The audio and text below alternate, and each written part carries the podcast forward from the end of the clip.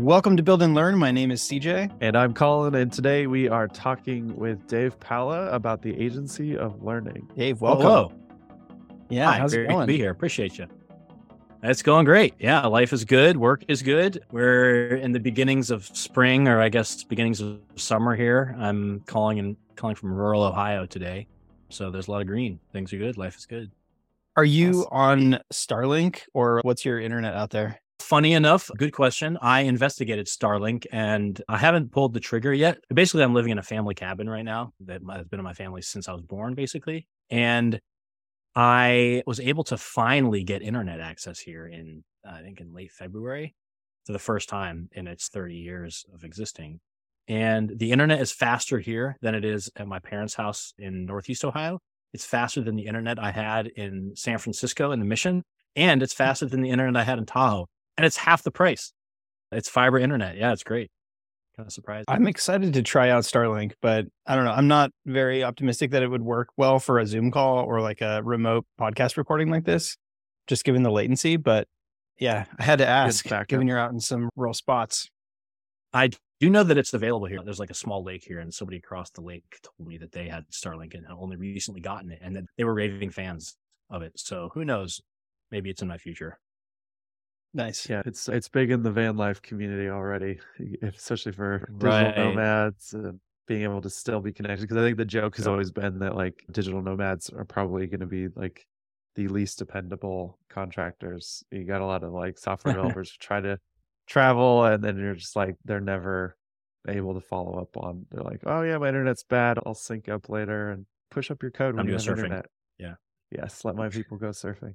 I got some friends who are who are van lifers, and it's interesting. There's part of that appeals to me. I've heard their stories about going to Thailand for a year or whatever and saving saving cash and, and surfing. But I also remember hearing a story of I, I don't remember if it was them or if it was somebody else about they would basically pull up to the beach, they would work off of a charged car battery, and as soon as the car battery died, they would go surfing while the car battery charged. So Right. the thing that would dictate their hours, the flex, the flexibility of their hours was actually the car battery capacity, not time zones or their mental load, you know, how much sleep they got that day or anything like that. I always thought that was a, a funny story. That's a forced break. I think that's good.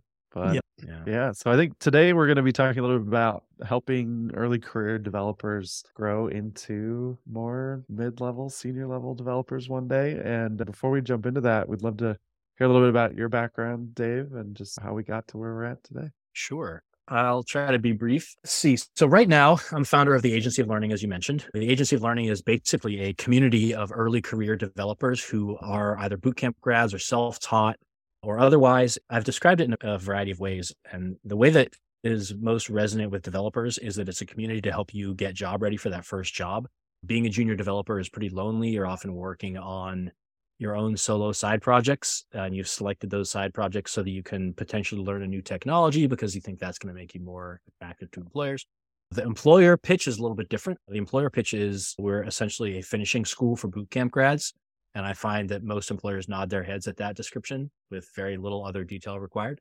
Right now, we're pretty focused on Ruby on Rails. I'm growing it very slowly and exclusively. So, like, I interview every single person that joins before they're before they receive their link to Discord we run it like like a real team. It is a real team. We contribute to open source projects. We have daily stand-ups. We have a couple folks who are more senior that help with all the code review and we do design documents for all of our high level technical decisions. We follow pretty structured agile process and so forth. My background comes from the bootcamp industry. I won't go into too much detail but basically a buddy of mine back in 2012 co-founded Bloc with bloc which was, to my knowledge, the first online developer bootcamp. We were involved with Dev Bootcamp extremely early on during their first cohort or two. And we worked with the founder there for a short time and decided, hey, we should try to do this online. It eventually evolved away from the online classroom model towards one of a towards more of a one-on-one model where we would pair bootcamp attendees with experienced practitioners.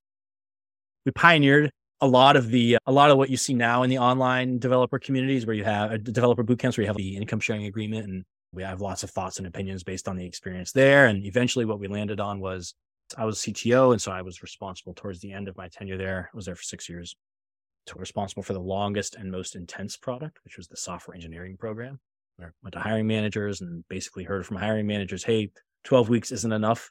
You have all these gaps in all these students. And so we put together a longer, more intense program to get them job ready. And eventually we had this thing called the tuition reimbursement guarantee, which was basically like, you know, uh, get get a job or you get your money back. A lot of my experience since then, and certainly what I'm doing now, is based on my my experience at Bloc, and it was a really wonderful place, and we had some really great people working there throughout the organization. And I think we were like one of the last programs that was based on Ruby on Rails, and I talk a lot about that. When you're when you're talking about like this finishing school for boot camp grads, like what are the main gaps that you're seeing? Is it how to work in an engineering organization instead of independently or is it more like computer science fundamentals what is going into sort of the finishing pieces yeah that's a great question it's i, I am still iterating and honing the way i describe this probably every time i talk about it i talk about it a little bit differently because we're learning so much so fast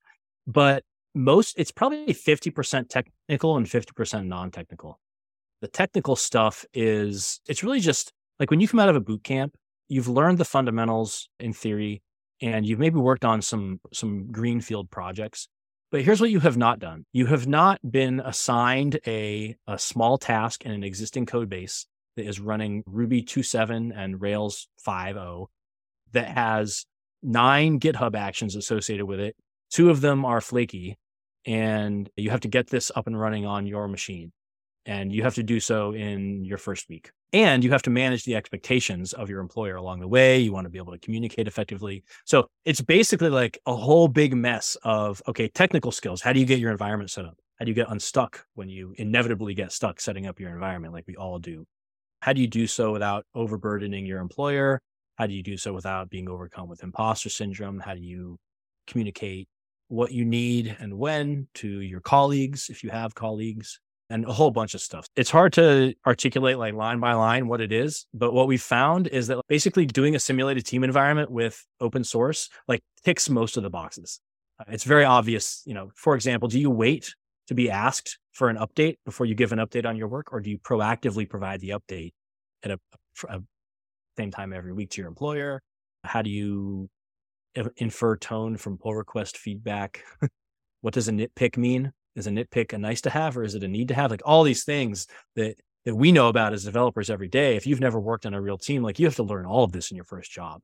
And so by providing what is essentially a volunteer job experience up front, and by honestly like selecting the best people I can find, like the idea is that the agency of learning becomes a place where employers can go to find the very best junior de- developer talent. Yeah, that's really interesting. We we uh, we did this at the collective, so at the, our co-working space. We worked with the university to hire a software developer kind of intern.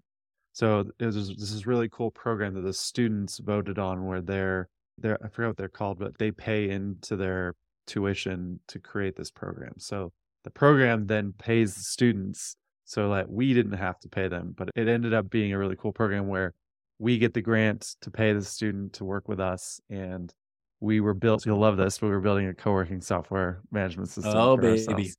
and the funny thing was like you could see as they were this was someone coming out of computer science and they were very good technically but there was that piece that you're talking about like working with a team in the real world and there were all these very senior ruby on rails developers who just were too busy to be honest. Like we were like okay we want they're going to be here to help you and so we started working on the project with these developers and our intern and at the beginning it was a lot of them you could tell they were looking for permission to do a lot of stuff. Am i allowed to give feedback? Can i ask for this? To by the end of their semester they were in github being like hey where's your pr hey can we close this? What's going on? Like it was like I, I don't care how many lines of code were written i was like you have reached the next stage. Like you uh, have to get stuff done sometimes and it was just like that is the one thing I took away from that was so like I don't know, just filled up my cup kind of thing where it was like, I think we succeeded here. Now can I reproduce that with every individual person? I don't know. There's a little bit of personality and like you said, imposter syndrome and all these different things. But I didn't intend to teach that. But she was like, My semester is ending. We have to get this project done. Where's your code? Why is it still open? I was like, You might have a future in product and project management. That's awesome. You say it fills your cup, like it does. It does with mine too. And I don't know if you remember this or if you ever watched this talk, but what you've just described reminds me of way, way back, like maybe 2011 or so. Sal Khan, when he launched the Khan Academy, gave a talk. I think it was a TED talk where he talked. I think it was about mastery learning, and it was a TED talk about mastery learning, where you don't let each student proceed until they've mastered the topic at hand, which is I don't know about either of you, but very different than my public school education. And he talked, he had a graph that he showed of each individual student. It was like a scatter plot with a vector attached to each point, And you could visualize each line was a student. And you could see as time went on, so the x axis is time and the y axis is like competency. And most students were roughly in the middle. It was like this linear progression in the middle somewhere, not perfectly linear. But then there was this one at the very bottom that long, took a long time, whatever the topic was, algebra or something, took a long time. But as soon as they hit it, they spiked and outperformed everybody else. And his point was in the traditional education system, that person would have been labeled learning disabled and their whole life trajectory would have been different.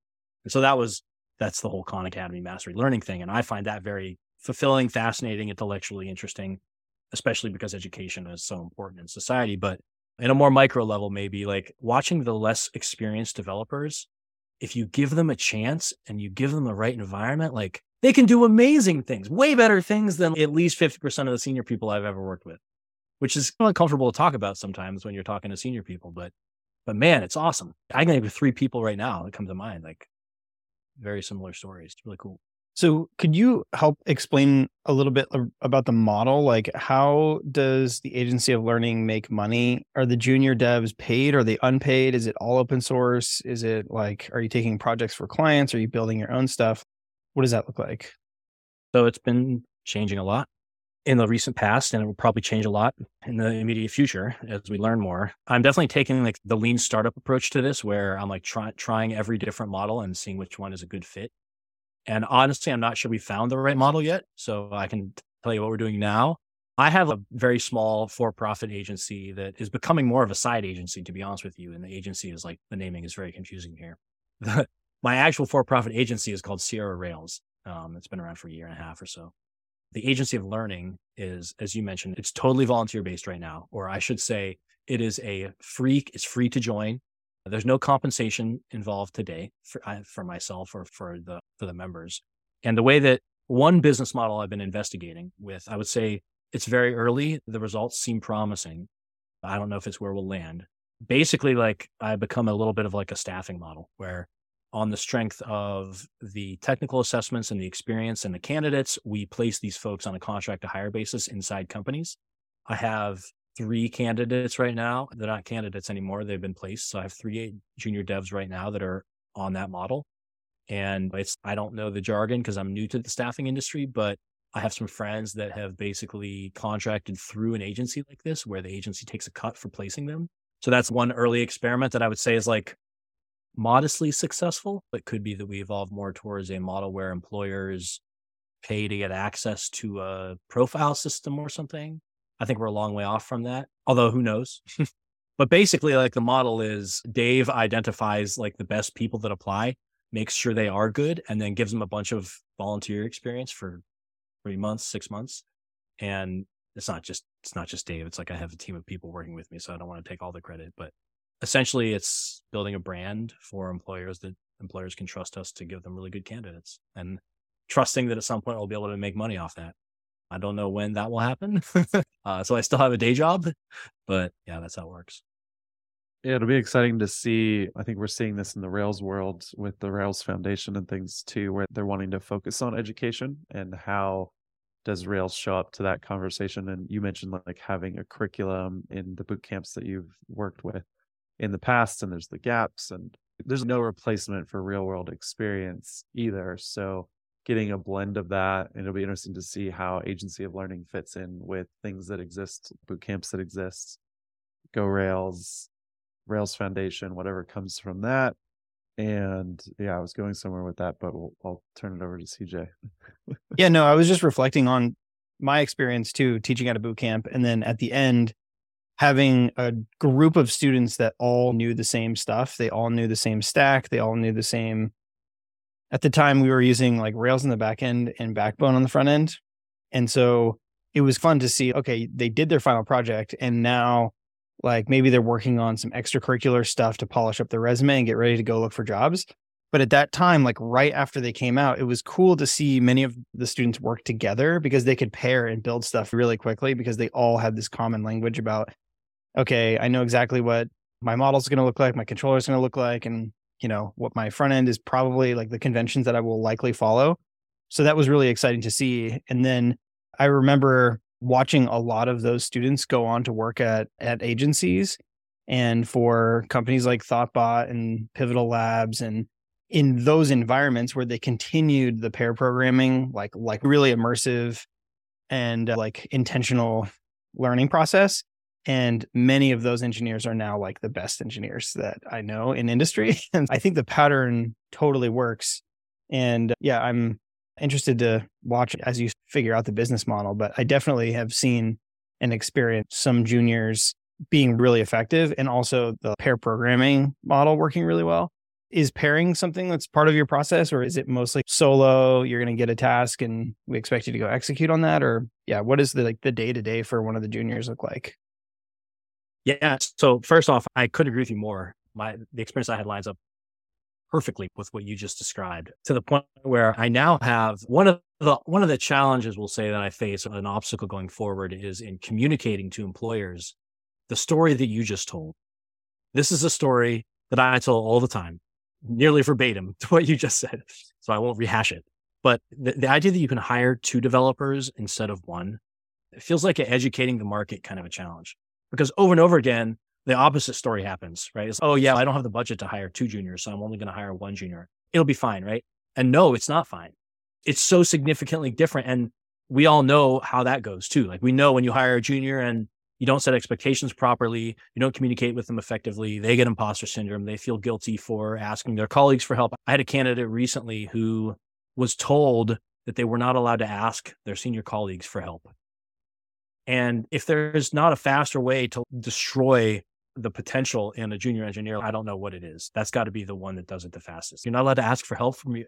So, nonetheless, th- that mindset is still pervasive in the you know in the market right now and i don't know how to fix it beyond just keep talking about it keep evangelizing and so forth but yeah basically to answer your question yes pairing is a significant part of the experience basically we follow what used to be a pretty normal agile process so if you go get acquainted with a feature either you pull it off of the workboard or you talk to your manager about it or your product manager and you spike on it say okay let's go take a couple hours and write some throwaway code and you write the throwaway code and then you come back and you talk about it. You have a conversation. You use the code as an artifact in that conversation. You say, this is the part that's going to be really easy and fast. In fact, it's already done. This is the part over here that we tried it this way and this is not the right way. We're going to have to try a different way. Or you say this way worked, but we have to change 30% of it or whatever. And then you go on and build it again. And when you build it again, it goes four or five times faster because you've already done the majority of the research. And I don't know why, maybe someone more experienced can fill me in, but this is way more effective avoiding the gigantic PR problem where you have this huge PR at the very end and people are just like throwing feedback into that PR willy nilly. Senior people, junior people, nice to have, need to have nitpicks, style choice. Who it's impossible, as we know, to get like an architectural overview of how does this thing work when you have a 4,000 line pull request. But we've all been on teams like that, I'm sure. Yeah. To answer the question, pairing is a big part of it pair, we pair on the spike aspect, and sometimes they pair the whole time. Sometimes they stop halfway through and it becomes very obvious that the seams, the seams are obvious and clear and they can just come together. But it's very rare that there's no pairing happening at all.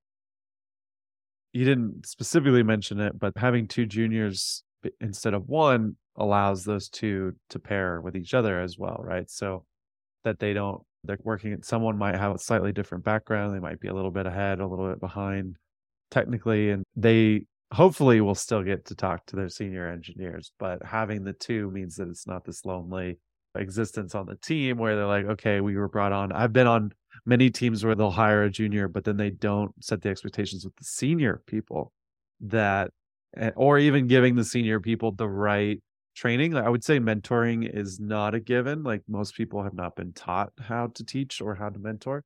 And it's a chicken and egg there too, where you do have to develop it. Like in my roles, I do see helping my team as part of my job. It's not just to produce my own artifacts, to produce my own code. I've also been a senior engineer who's guilty of making the too big of a PR that's got way too much stuff in it too, because we've just been jamming on one idea or one concept. But that makes it harder for juniors to learn from as well, because now they are they going to emulate that? Are they thinking this is what being a senior engineer looks like? That you have to have these huge, massive, like too big to fail PRs? No, it's not. So there's a little bit of modeling that has to happen, role models, a little bit of training. I don't think I don't know sure if you've heard of any. Is there any formal programs for teaching seniors on how to do mentorship and things like that? I'm sure there are. The only one I am aware of that's top of mind is one from Engineer Kit. And I think it's pretty new. I talked to Gavin at Engineer Kit a little while ago about this. That's the only one I'm familiar with off the top of my head. I do think you're right though. And I think one of the one of the things that I've stumbled upon here is that if you're already on an engineering team that has a great culture in terms of egoless leadership and people are able to give candid feedback and revisit decisions along the way and you have a culture of helpfulness and openness and no such thing as a stupid question those kinds of cultures then you can add juniors to that environment and they'll do fine even if you hire them one at a time it's the other cultures that you need to send these squads of juniors into to in a sense be a version of it's like you're implanting a seed of a new environment into a team and you do it with these two juniors. And it can work really well actually. It's very it's harder but i think it can work well. But i do think basically i agree with you like the the idea of being a good role model is like half the battle if not more. Sandi metz i'm sure we all love and admire Sandi metz. I certainly do she had a i forget which talk it was in but she hammered the point home somewhere that when you have especially newer engineers, but all engineers I think are guilty of this, you go into a new code base and you're tasked with writing some code or building a feature or changing something, right? Most code is not written new, it's changed. And when you need to make a change, you try to adhere to the patterns you see already. And if the patterns that you see already are subpar, if you add juniors to them, they're going to copy subpar patterns. It's not necessarily because they're stupid. It's because that's what we all do. And so I find a lot of my work at the agency now has become try to make sure the guardrails are good, try to make sure the patterns that are there. It's actually more, it's actually a little bit like an architect role, but it's not about the architect of the code. It's about architect the code that people are going to live in and inhabit so that like when you add more people to them, they don't just duplicate bad patterns. They duplicate good patterns or arrange things in such a way that the patterns emerge or there are no patterns. Like you, you organize the mess first and then you separate the messes first. And then it's kind of like factoring a little bit. But anyway, yeah, being a good role model and like making good technical decisions, I find is half the battle. And to your point, new engineers joining a team and having those 2000 line pull requests, like everybody is guilty of this, myself included. And one of the meta lessons that I've watched some of these folks learn is, oh, yeah, okay, this is far messier than I expected. like we have a big project and it's not this perfect harmony of beautiful code and the process ran perfectly. It's like there's some stuff that went in at the last moment that is not good. Right.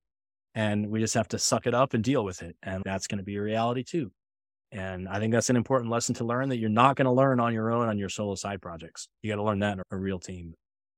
What I like about this too is most times when someone comes from a boot camp, they have a set of kind of personal portfolio projects that they've worked on but they're solving a problem for themselves. It might be a portfolio website, it might be uh, a to do app, a Pinterest clone, things like that. But they're not necessarily they've never never talked to a customer. They in, in some cases, I don't think that's necessarily an expectation of a junior either. But like you you're just coming up with a thing on your own to do it and it's greenfield like you mentioned but you don't get that real real world experience and i would actually say like open source feels like jumping into the deep end, what sorts of projects are we talking about when we talk about open source that, that folks are contributing to? That's an excellent point. We even had at Bloc, we had as part of our longer track, we had something called the open source apprenticeship. It was like that last after the capstone project, you would go ostensibly work on real code. It didn't work very well. it didn't work very well because it wasn't real. It, even though it was open source, it wasn't a real simulated team. It was like go hunt and find issues that people need help with out on your favorite library and try to contribute to them. And it, it did a good job of instilling the experience of getting acquainted with a new code base, cloning the app, getting it running, and like trying to understand what's what and how it all works. That still wasn't real. And so that's part of the reason we're doing it this way mm. at the agency. But right now we have two projects and we're about to have a third that I'm very excited about that I can't talk about yet. And maybe we'll have announced it by the time this airs. But the two that we work on right now, and I'm very grateful for the ability to contribute to Ruby for Good. So Ruby for Good, if you know, I'm sure the two of you are, but for the listeners that aren't familiar, it's it's this great group of people that donates their time and energy to work to basically build out open source Rails applications for charitable organizations. So the first one that we're working on is called CASA, which is Court Appointed Special Advocates. It's a system that nonprofit CASA organizations use to manage their foster youth. Not just the foster youth, but the volunteers, the cases. They go to court, they have to go report to courts and, and give updates and so forth. They have to keep track of their volunteers and whether or not their volunteers are commuting to meet with their CASA youth or not. And different organizations have reimbursement schedules and it's a real product in use by real people. It just happens to be an open source.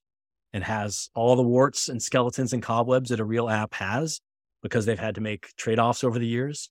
Um, and so far, that's the one that I would say has been the most realistic and given people, I think, the best approximation of what it's like to work on a real team. In fact, I feel comfortable enough with that fact that I encourage our folks to add to LinkedIn the fact that they have worked in a volunteer capacity on this real product, because that's what it is. There's a stakeholder meeting every Friday. We go talk to the users who use it and hear the bug reports. And that's the kind of thing as another representative examples. If you're an engineer working on this app, you get to go every Friday to hear about this repeated bug report. You have a disgruntled user sometime that says, Hey, this bug still isn't fixed. Why isn't this bug fixed? And if there isn't a more representative example of what it's like to be an engineer on a real team, like that's it, right? Yeah. Now we're working on it, right? so the second one is an app that we're building for ourselves. Actually, it's an open source as well. It's the app that we're going to be using to basically manage the experience of the agencies. You know, profiles, login, waitlist, onboarding, FAQ, pattern library. We have a lot. We have big plans for it. We're starting very small with a feature called pair requests, where if you are open to working and you want to pair with somebody, then you send up a little pair request and it'll notify people and a little bit like Calendly actually, but specific for developers who want a pair program.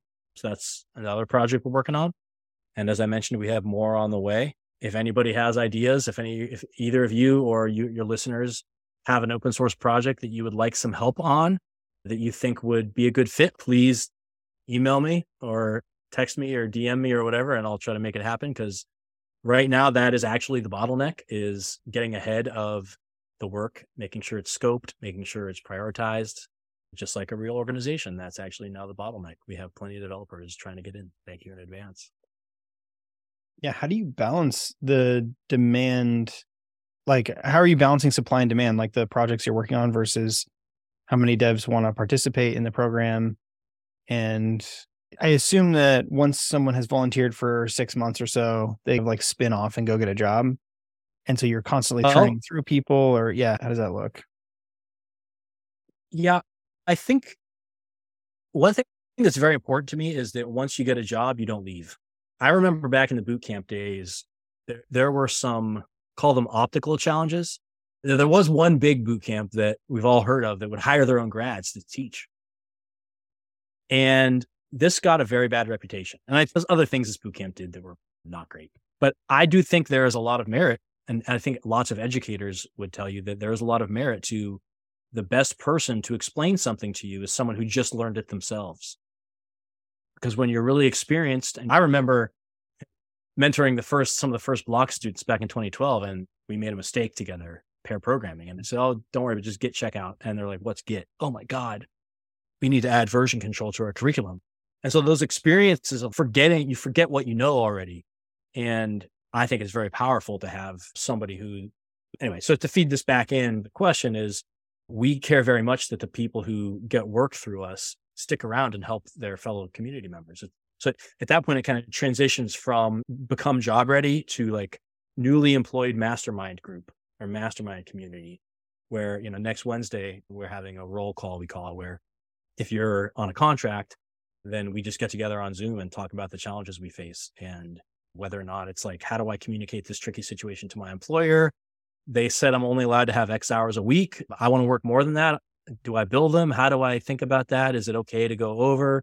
Some of these questions you don't really encounter until you get your first job. So, yeah, it becomes a little more like a mastermind group in that regard. I imagine that some of those folks are also then able to be more like the quote unquote senior engineers for the new juniors, right? For pairing partners, stuff like that. So they they're alumni of a sort that can contribute in other ways, help agency of learning become a little bit more sustainable. So it's not just Dave and a few other people who are keeping the lights on there. Does that play into it at all? Yeah, you nailed it. It's like the value of the community. It's one of the reasons when you try to pitch a, uh, this is not a venture backed thing, and I'm, I have no intention of making it that. But if you pitch to a VC, you go on Andreessen Horowitz's website and read about the kind of pitches that they fund. It's okay, network effects, network effects. There's a reason. Every time you add a new great person to a network, it increases the value of the network.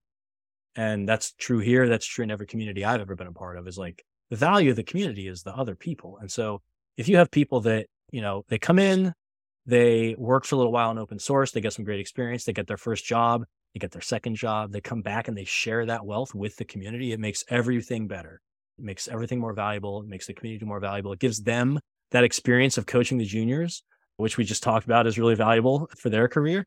I wouldn't yeah. call them senior right away, but I would definitely say like we want them around because more imagine you're a bright eyed, bushy, bushy tailed junior developer looking for your first job. If you're in a member of a community where someone just like you, like just got that first job and they're coming back, you get to listen to all the challenges that they're facing and the challenges that you never would have thought of. It's just a really cool experience, you know? I think the brand that you're talking about there is important because there's definitely some boot camps where when we would get applications from that boot camp, we would take it, they would go to the top. Like we're like, okay, of all the candidates, like we really enjoy talking to and know, we know the level of curriculum and everything that comes out of that. We've had people on the team who've come from that boot camp. And then there's definitely been other ones where, okay, we're going to have to go really like in the take home test or whatever, figure out what might be missing, things like that. And so having a strong brand with agency of learning and keeping, I would say, keeping that high is important there so that when I see agency of learning, I get excited that someone from agency of learning is hoping to work at my company. And I think you've talked about this on other podcasts. That kind of became similar with Pivotal Labs, was very much like this. It's like someone would go from a boot camp, they would go work at Pivotal, and suddenly everyone's, oh, I want a pivotal alum on my team when they move on to their next thing. Usually they would go on to, from agency to product, and you end up with all these people at Airbnb and all these companies that came from Pivotal, which I don't think is Pivotal still around. I don't think it is. Yeah. So we've got today, it's probably more like the Planet Argons, the Evil Martians. Sorry for all my agency friends. Sierra Rails. Thoughtbot. Thoughtbot. There yeah. we go. Yeah. Thoughtbot. Yeah. You're right. It, it is brand building. There's a lot about this that's not only is it not new or innovative, it's actually very old. We used to talk a lot about this at Bloc. We had this problem where the whole industry decided on the placement rate as a metric that prospective students should use when deciding which boot camp to attend. And like on its face, if you're looking at applying to in-person boot camps, it, it makes sense. It's not a crazy concept. It's like, yeah, how many people went through the program as the denominator and how many people got jobs as the numerator. And when you're dealing at 10, 20, 30 people in a cohort and you only have four, co- four cohorts a year, that's less than 200 people, less than 300 people. That's not crazy. What it means is, first of all, geolocation, depending on where you're at, San Francisco, LA, New York, Houston, Dallas, whatever. That boot camp, it's the same thing as college admissions. It's literally the same thing. You're identifying the best people and you're bringing them in and you're doing it so you can get a good placement rate so that you can build that brand. Bloc Bloc was different, man. Bloc was much harder. We had an admissions process, but it wasn't that competitive. And the whole point of doing it online was the scale. We wanted the scale of impact to be much larger. That's one of the reasons it ended up looking very different than an online classroom. When I left, we had 3,500 concurrently enrolled students. And if all you're looking at is a placement rate, with numbers at that scale, you have to have five asterisks after your placement rate because, you know, lots, what about dropouts? What about people that don't want a job? We wanted to accommodate all of those people. But in order to meet the market, uh, optical market needs, anyway, it, it, it was a big challenge. And I think this model is simpler. I remember Hack Reactor. I, I am unplugged from the bootcamp world now, but I remember Hack Reactor used to call themselves the Harvard of boot camps. I don't know if they still call themselves that, but for a while at least that was their brand, and I think they did a really good job. I think that I think they nailed that branding because that's what this is. It's about branding. It's about building a brand that people trust, and you need to invest in that reputation. And I'll say right away, I don't think we did a great job of that at Bloc. Uh, we did not appreciate how important that was, and we also did not appreciate how old of a problem this is. Anyway, so I agree with you.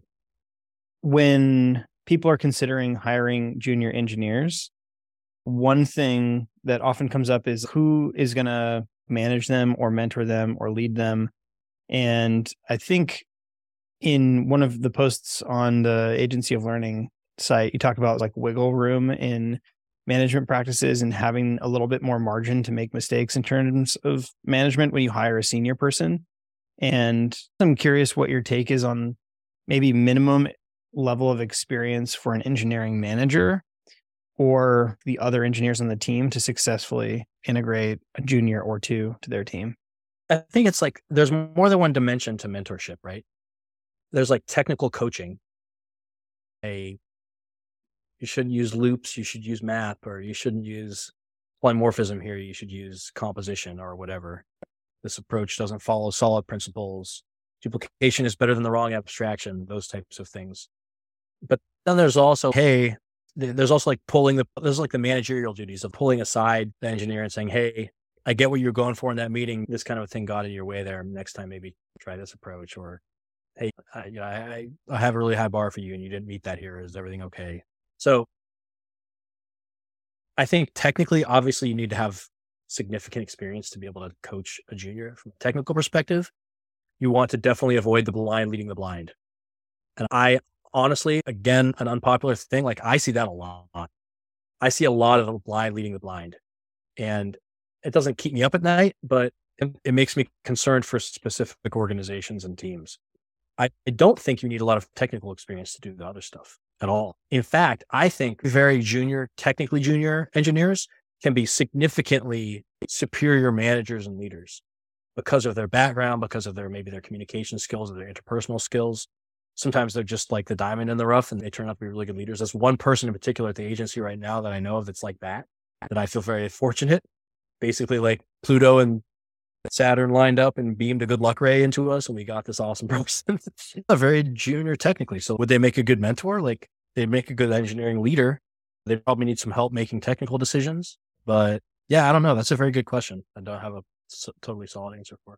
Colin, what is your sort of like experience to being maybe like being managed or managing other people or whatever? Because I think, yeah, I've got my own takes about managing people or like mentoring people, and it's tough. It's super tough to do it right and bring them along. And yeah, I think, uh, yeah, I'm curious your experience too the wiggle room really resonates with me is that you do have to have the space for it and you have to give yourself if you're the one mentoring and helping that is part of the job it may not feel like oh i'm a software engineer my job is to write code.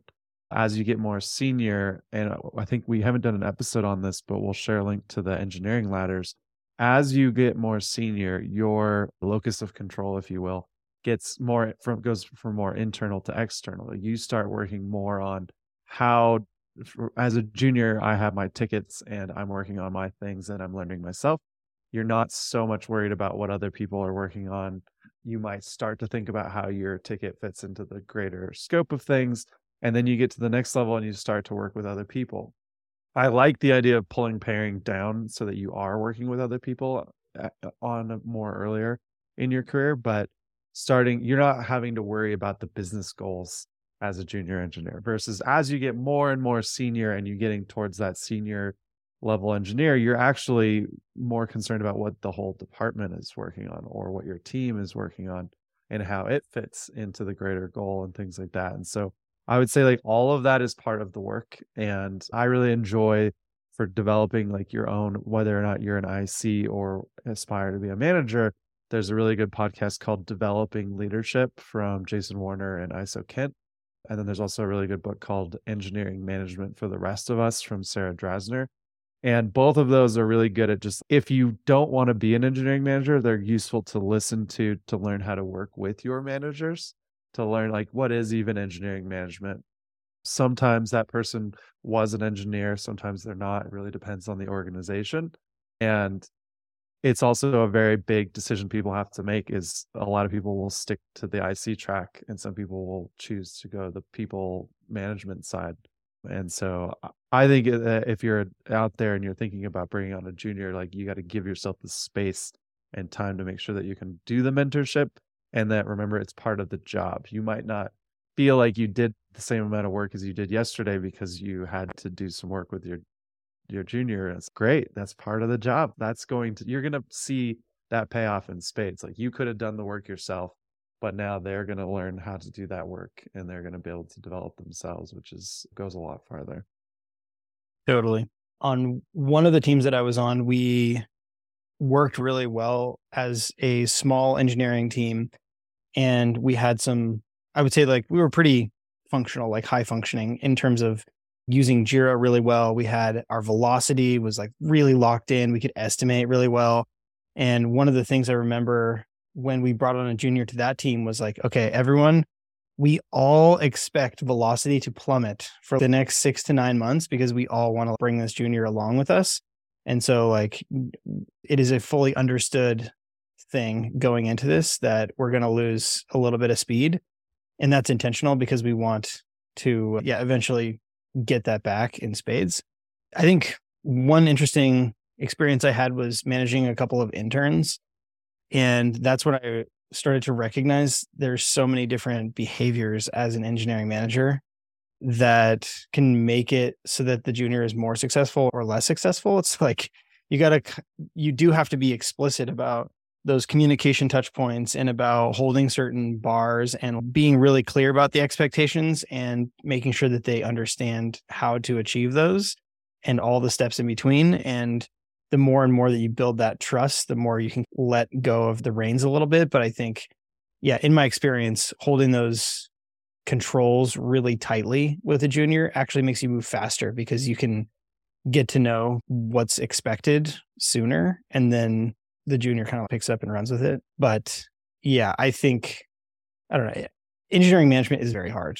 So anyone who's out there who's doing engineering management, I yeah, kudos to you because it's it is it's tricky to be both technical and be able to work with people. And yeah, bringing juniors along is tough. Preach. That's all. That's not all I will say to that, CJ. But I'll say preach. I think the best environments that I've ever seen or been a part of to learn the craft of, of engineering management have been a weird mix of both supportive and warm, but also, you know, the higher up you get, the more brutal the consequences are when you fail. And for me, just looking out my own eyes, the experience of Bloc for me was fascinating. And I feel very lucky to have been a part of it because it was four of us at the beginning and then we started hiring engineers and hiring a designer. And then we had to hire a second designer and we hired an office manager. We hired a director of marketing. Then we hired a salesperson and second salesperson and support. Before you know it, I used to joke my job changed every four to six months.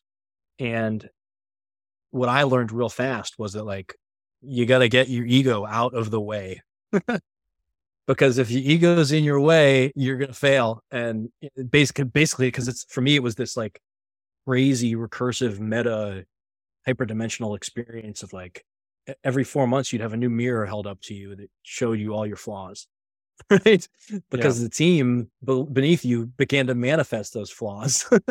Okay the next team they better be better receiving feedback than i was at installing that. And the last thing is it's a very humbling experience. I couldn't agree with you more. That goes both ways. You don't want this culture of your company to be that people who are new to the team, whether they're junior or not, to have this experience of having to go visit the wizard on the mountain to go ask a question, right? It's like you got to check the ego at the door no matter what level you're at. You're on the same team, you're on the same side. Like the goal is not that I know more. This is a very much a scarcity mindset that sometimes happens.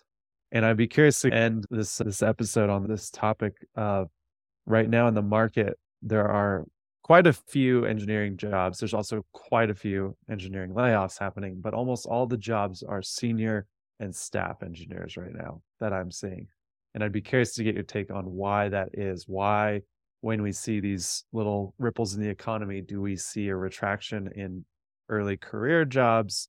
And we don't have to solve this problem if we don't know the answer to it, but I'd just be curious to get your take on why do we think we see that? Like, why wouldn't this be an opportunity to invest in early career devs when, you know, senior staff engineers, they come with ego, they come with really expensive salaries why is that still being hired for when we have other options? I'm not going to pretend to like be the oracle that knows why because I don't. My experience is not at big companies. I don't. I we did do a layoff at Bloc in 2016, which was very tough. So, but I am of the opinion that it is an opportunity. I find myself in this weird this weird spot personally where it's I know I feel like I now know, especially after the last few months, I know how to hire pairs of junior devs with the right amount of senior coaching, the right product management, the right types of projects, and they produce superior results to a team of three senior engineers. And it's cheaper. And they have better retention and they have better job satisfaction. So what am I missing? Like I do think that. And I'm doing my best to educate the market and manifest it. but I think at the end of the day, every team and culture is different. To your point, CJ, earlier about like the balance of like holding that control very tightly produces better results. I'm a big fan of David Marquet, who wrote this great book, Turn the Ship Around. I'm not an affiliate or anything. I've never met the guy. I Just a big fan of his work. And there's this idea of, in the spirit of not not building a cult of personality into your organization. He has a line about every organization knows everybody knows of an organization where people will just follow the leader off of the cliff Instead, if you push the authority down to the information rather than the information up to some decision making authority, then you just get a healthier organization. And if you think at it from a systems perspective like that, tuning the control that you give to the competency level, and so you can ratchet it up is the key. Right. And so in this world of layoffs where it seems like nobody's hiring juniors, like zig when everybody else is zagging, turn everybody else's deadly risk into your superpower that's what I would say. Find the playbook, execute the playbook. It is not that hard. What's hard is you. It's it you it will feel unnatural to you. It's the engineering management problem that we've just been talking about. Is it's much easier to hire the egotistical, expensive senior engineer and deal with their baggage, sorry to say, than it is to hire a pair of juniors and go through that discomfort and incur the management overhead and try to figure out how to run an effective organization when you've really been just leaning on really experienced people. Nothing wrong with that. That's the kind of organization being. It's fine. But I perceive this as a potential superpower, and I see it in my team. I've seen it on other teams, and I can't figure out why more people don't do it. so if you can crack that code, you'd be in the top one percent. All right, I think that's a great place to end this episode. Thank you so much for joining us, Dave. And yeah, this is something. It's giving me a lot of things to think about too, in terms of like how best I can think of this in my own roles and how to empower early career devs. And if you're interested in getting involved, where can people find all the things about Agency of Learning, all things Dave Sierra Rails? Where can where should we send people? Yeah, you should send people to agencyoflearning.com or follow me on Twitter, which I'm dpaola2. Still trying to figure out like the branding between myself and the Agency of Learning Twitter account. That's a weird hybrid, but yeah, I appreciate you guys bringing me on, and it was fun chatting. And yeah, let's catch up again soon. Thanks a ton. As always, you can head over to buildandlearn.dev to check out all the links and resources in the show notes. That's all for this episode, and we'll see you next time. Bye, folks. Thanks again, Dave. See ya.